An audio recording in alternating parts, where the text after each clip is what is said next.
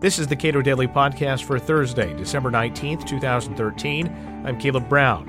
This much is at least predictable. Bank regulators will not be able to predict the consequences of their regulations.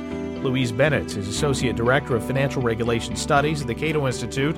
She argues that new proposed bank regulations in the U.S. and the U.K. threaten global growth. We spoke last week.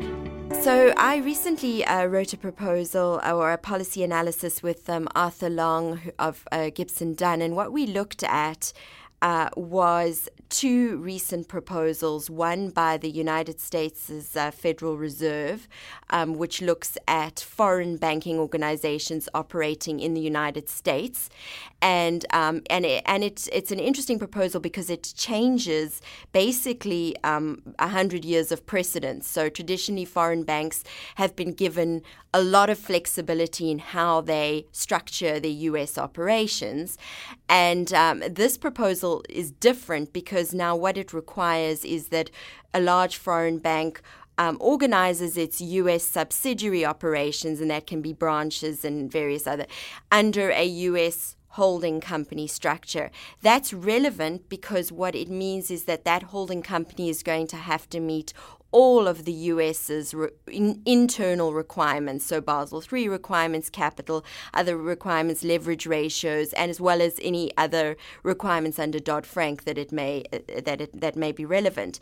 Um, that may mean, of course, well, of course, that entity has a foreign parent that is subject to a number of capital requirements in its own country, likely, um, and so and so that creates a duplication in costs. And what it also means is that the entity becomes very much more domestic focused rather than than than international focused. The second part of the proposal, what we looked at um, the UK's ring fencing um, initiative, where that's a little different. That focuses on UK uh, domiciled banks, and it separates the retail functions from the investment or wholesale banking functions, and it requires that the retail component be sort of individually capitalized and so on.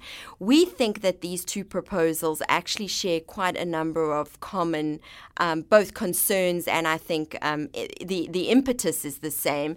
Uh, both of both of them, the proposals uh, suggest that the real co- co- um, concern is not necessarily the activities or or the uh, or, the risk profile or so on of the banks. The real concern is the structure of the banks, and that somehow if you have this mandatory reshuffling of, of organizational structure, you're going to end up in a safer position. And we would question that for, for a variety of reasons. But the second issue is that.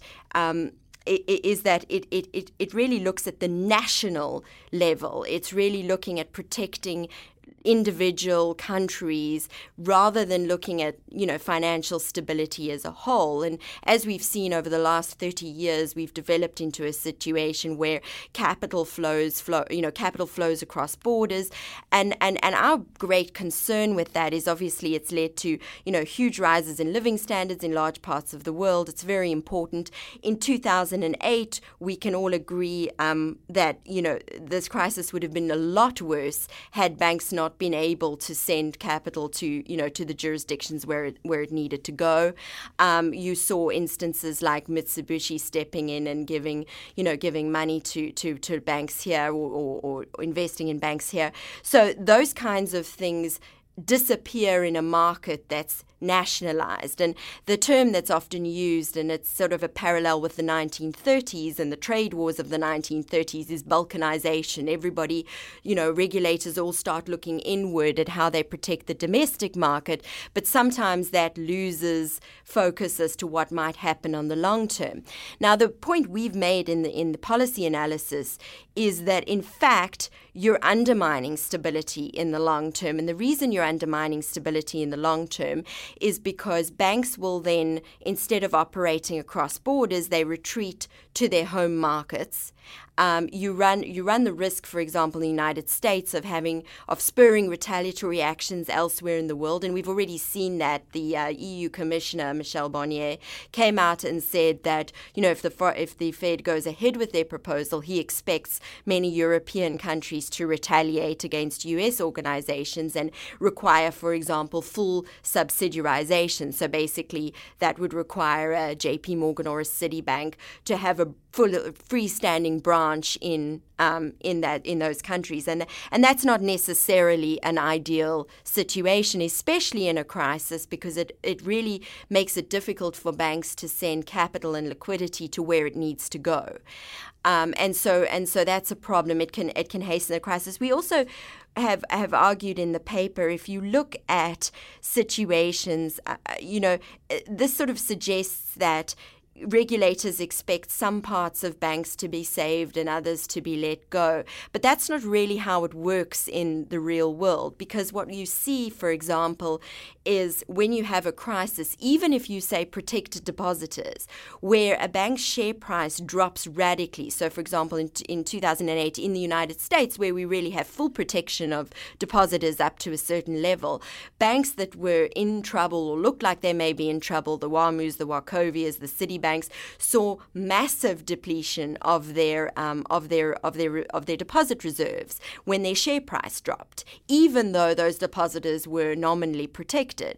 And so this idea that you can allow an investment bank to go, you can see a, a massive drop in the group share price, and then you know save the retail component. I don't think that that you know that really is likely to be the path that regulators would would take in an you know in a crisis situation. So we would argue that this is largely a very expensive and inefficient, you know, reshuffling of of uh, entities that may not or is likely to not um, achieve its its its purpose. It's also extremely expensive.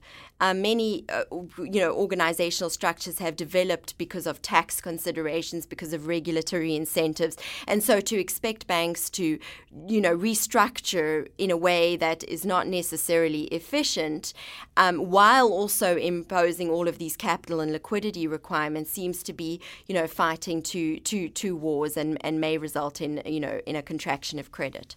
So, uh, for companies that like Citibank or another company that uh, might otherwise be a takeover target for a, a company that has a lot of assets, a lot of uh, uh, quality assets. Does that make it less likely for a foreign owned bank to sort of uh, swoop in and save the day? It would, you know, when a ba- when a foreign bank, uh, you know, comes in, if if they they could approach it in two ways. Obviously, if they're if they're buying a very very large U.S. bank, they would expect to be subject to all the U.S. requirements and you know and U.S. regulatory uh, constraints. The issues I think is is mostly for for foreign banks wanting to buy, for example, smaller security operations or portions of you know an existing uh, an existing bank.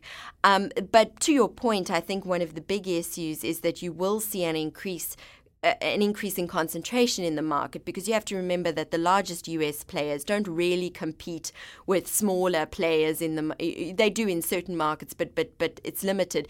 They're really competing internationally.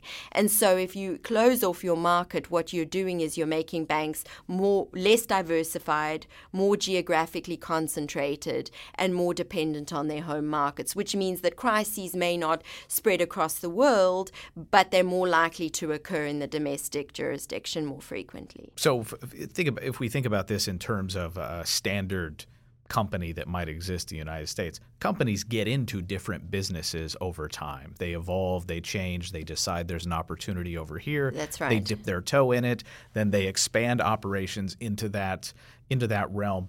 That kind of thing uh, will be harder, right? Well, it will be harder, and certainly, you know, if you look not even at the non-banking, um, non-banking sectors, you know, it's going. A lot of people go to a to a Barclays or a J.P. Morgan because they have this ability to move funds cross border. You know, if you need a five billion dollar bridge loan and you're a very large company, you can go to those banks.